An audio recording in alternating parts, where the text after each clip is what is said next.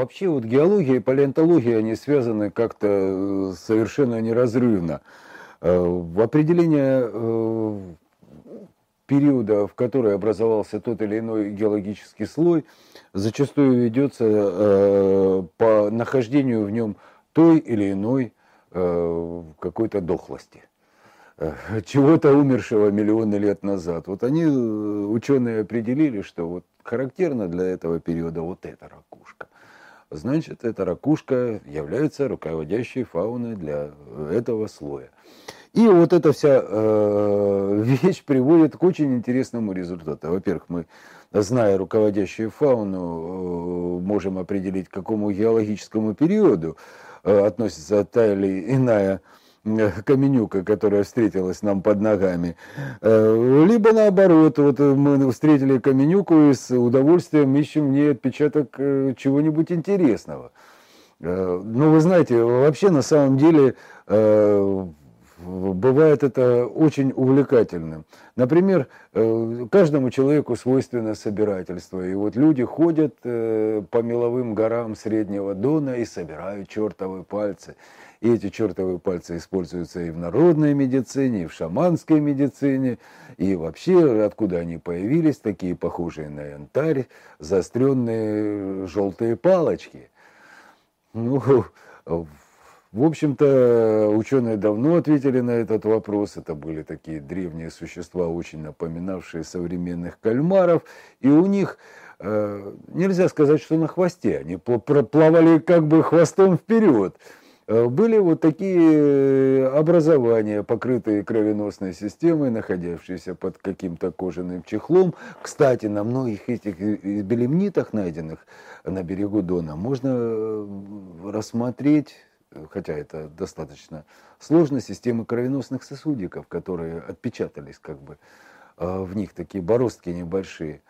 В общем, это часть внутреннего следа давно вымершего вида кальмара.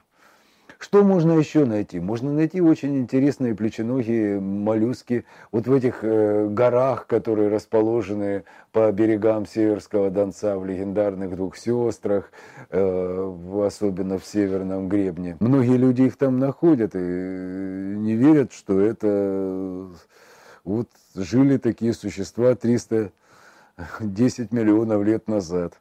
А действительно тогда были такие плеченогие моллюски, которые называются брахиоподами. Да на самом деле живут они, их виды некоторые живут и до сих пор. Но в этих камнях они встречаются. И э, вообще множество э, каких-то вещей, которые давно известные ученым, вызывают большие-большие нездоровые сенсации Э, среди любителей э, древних цивилизаций. Ну, к сожалению, наверное, у меня не будет этого образца, но в этих известняках и на тех же двух сестрах присутствуют такие фарфоровые изоляторы небольшого размера. Э, всегда их показывают как древние шурупы, древние винты, как их только не называют. Жила такая лилия древняя в морях, Криноидея называлась. Вот она имела такие вот ножки, ручки, похожие очень на изоляторы. И вот они часто встречаются, и обычно такой ажиотаж вызывают такие находки. Хотя это достаточно распространенная на нашем Донецком кряже находка в известняках. Э, очень интересно, э, опять же, та тема, которой я неоднократно касался, это кварцитовидные песчаники. Уж э, действительно, где загадка, там загадка. Ученые, кстати, до конца не поняли. Я уже рассказывал о том, как образовались вот эти сливные кварциты. Я говорил, что протекая сквозь песок, высокоминерализованные растворы, еще некоторые ученые добавляют в условиях достаточно высокой температуры, э, эти растворы приводили к наращиванию размеров песчинок, которые в конце концов сливались между собой и образовывали вот такой сливной кварцит. кварцит. А, вот. Почему это произошло, почему этот процесс за, э, охватил такую огромную территорию и время э, время действия этого процесса является достаточно такой неизведанной еще проблемой. Этого, в принципе, никто еще не определял. И что же произошло такое на планете? Ну вот, мне оппонент мой сказал, что в один момент на Земле, в те времена, 40 миллионов лет назад, пошли кислотные дожди, и в результате этого пески слились в кварциты. Причем они слились очень быстро, в течение нескольких дней. Поэтому внутри этих кварцитов можно найти окаменевшие следы стволов деревьев, можно найти странные отверстия, чуть ли там не отпечатки человеческих ног находят. Ну, это все, конечно, фантастика, э, действительно много неясного. Э, как я уже говорил, э, в таких местах, где найдены нами петроглифы в кварцитовидных песчаниках, очень много разных странных отверстий. Их приписывают то древним цивилизациям, их приписывают э, чуть ли не инопланетянам. На самом деле ученым они давно известны, и называются они ризоконкреции или Роренштейны. В общем-то, это те образования, э, которые получились вокруг отмерз... э, корней, попавших в песок. Ну, в форме корней они отношения почти что не имеют. Это ученые говорят, что, отвечая на вопрос, а почему многие эти отверстия являются ромбическими или чисто э, ровными окружностями, и почему они окружены какими-то слоями. В общем, это э, достаточно такой спорный и э, интересный процесс выяснить же, кто привел к образованию вот этих древних труб, в кварцитовидных песчаниках. Э, один из ученых, э, Александр Аркадьевич Ярков, выдвинул гипотезу, что это окременевшие остатки багряных водорослей палеогена, так называемые багрянки. При жизни они имели известковый талом, состоящий там из известковых нитей. В результате, в результате процесса замещения это все заместилось кремнеземом и образовались вот такие трубы, которые мы видим внутри кварцитовидных песчаников. Ну, ему многие возражают, говорят, что здесь нельзя э, относить все к водорослям. В общем, в этом вопросе очень много еще неясного. Э, на самом деле очень сложно исследовать эти все процессы. Невероятно сложно э, создать какие-то, смоделировать какие-то условия и посмотреть, как нарастает это все внутри. Так что здесь само по себе множество загадок. Но э, если мы говорим о палеонтологии и о Ростовской области, то прежде всего э, я, наверное, все-таки оставлю за бортом ту часть рассмотрения, которую вы можете получить в Азовском палеонтологическом музее. Э, богатейшая коллекция палеонтологии млекопитающих, что было найдено на территории Ростовской области представлена там, и я не вижу должным просто пересказывать. Хочу рассказать, что интересного можно найти, бродя по нашим донским степям. Э, это прежде всего окаменевшее дерево. Э, вот э, существует такой интересный процесс, который относится не только к растительным остаткам, но и также к минералам, к различным. Один минерал может заместиться другим, Э, полностью повторив форму. Это вот такой процесс.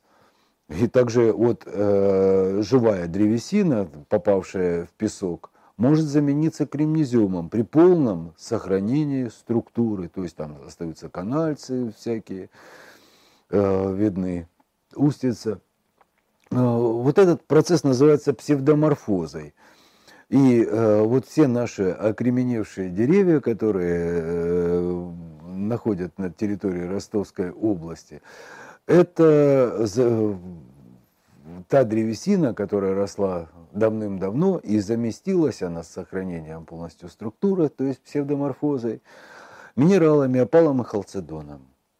Э, вот эти э, окременевшие кусочки, они очень Э, интересные, когда вы держите в руках камешек и видите все, как будто деревяшка, но деревяшка звучит, звучит звенит, и, э, в принципе, э, какое-то вот сохраняется нечто от, как, вы сразу почувствуете, что это не простой камень, а каменевшее дерево. Несет оно что-то в себе. Ну, это я так немножко отвлекся от научного понимания всего, принеся какие-то свои эмоции, впечатления. А вообще э, иногда эффектно смотрится, когда вы едете, например, по дороге и смотрите э, в срез который вы видите справа от дороги, видите, что там торчат какие-то стволы деревьев. Они уже, если вы остановитесь, подойдете, если позволяет дорожная обстановка, и посмотрите, это просто какие-то камни.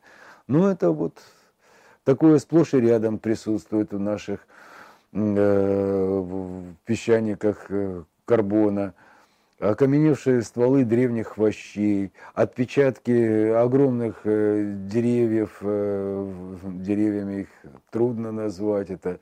Сейчас они выродились совершенно маленькие мхи, плауны, а это были огромные 30-50 метровые э, липидодендроны и сигелярии, которые росли по берегам тех болот, которые раскинулись по территории Донецкого прогиба в то время еще на территории будущей Ростовской области. Э, вообще приятно найти э, в какой-то окаменевшей твердой-твердой э, глине под названием аргелит, такое хорошее название, но оно в переводе означает всего-навсего твердая глина, найти отпечаток семенного папоротника. Вот представьте, семенной папоротник, чувствуете диссонансик, да? Папоротники бывают семенными, а тогда были. Тогда были эти папоротники, это такие древние, древние виды. И их листочки очень часто можно найти в глинах, которые э, с того времени превратились в камни. Э, в самом каменном угле э, заключено очень много интересного – угли бывают самые различного вида э, степени метаморфизации. Я не буду вам забивать голову, вы говорите о фюзинитах, витринитах и антрацитах. Я хочу сказать, что э, вот э, в слоях близких к этим углям, э, в глинистых сланцах, которые находятся недалеко от них, э, находятся отпечатки э, тех растений, которые росли в каменноугольный период.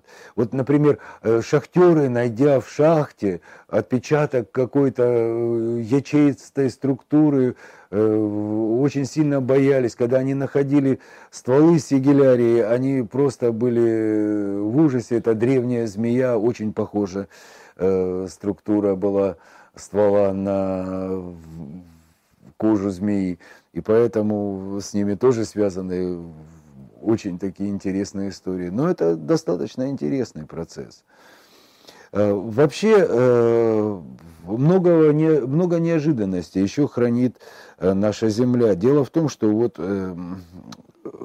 возьмем берега Цемлянского водохранилища. Когда вы гуляете между где-то Цемлянском сегодняшним и станицей Хорошевской, Э, по берегу, вы постоянно натыкаетесь на какие-то странные-странные э, палочки, шарики. Но в большинстве своем э, это образование, больше относящееся к геологии, к каким-то диффузионным процессам, чем к палеонтологии, хотя своим началом они имели какое-то какое-то ну, возможно, органическое начало. Эти конкреции, их называют конкреции, то есть стяжение, вокруг, э, ну, проще говоря, я сейчас попытаюсь э, совсем просто объяснить э, процесс образования этих конкреций.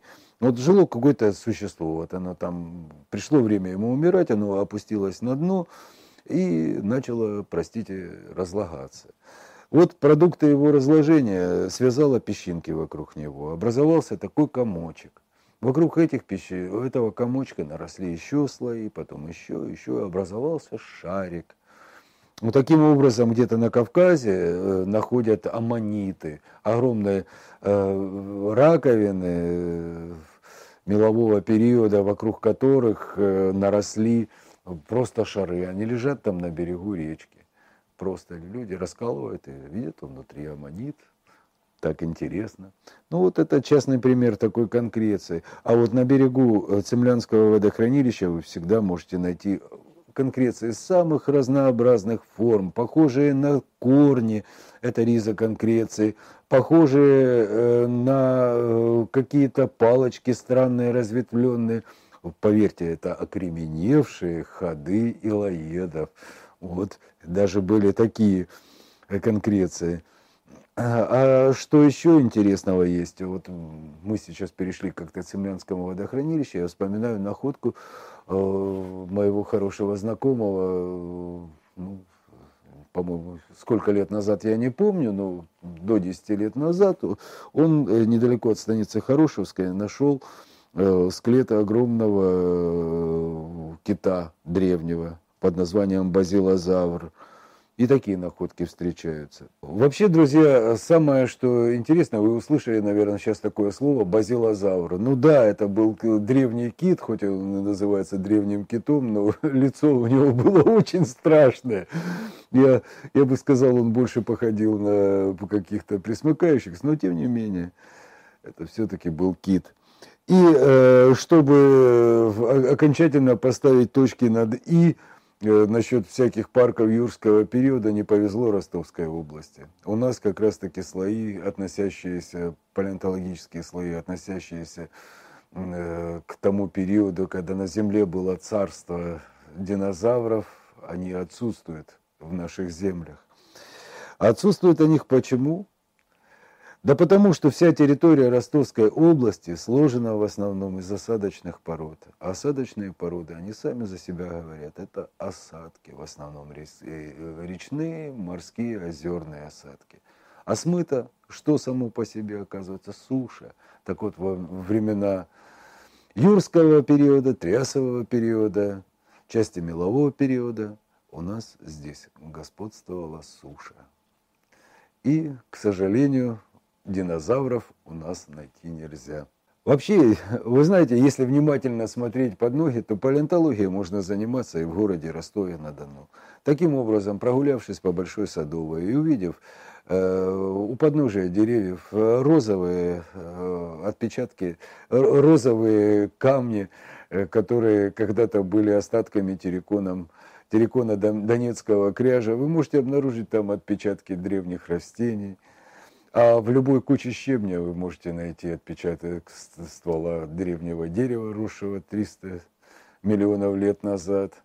А в, на каком-нибудь меловом обрыве и вы можете обнаружить чертов палец. В общем, внимательно надо смотреть под ноги, там много интересного.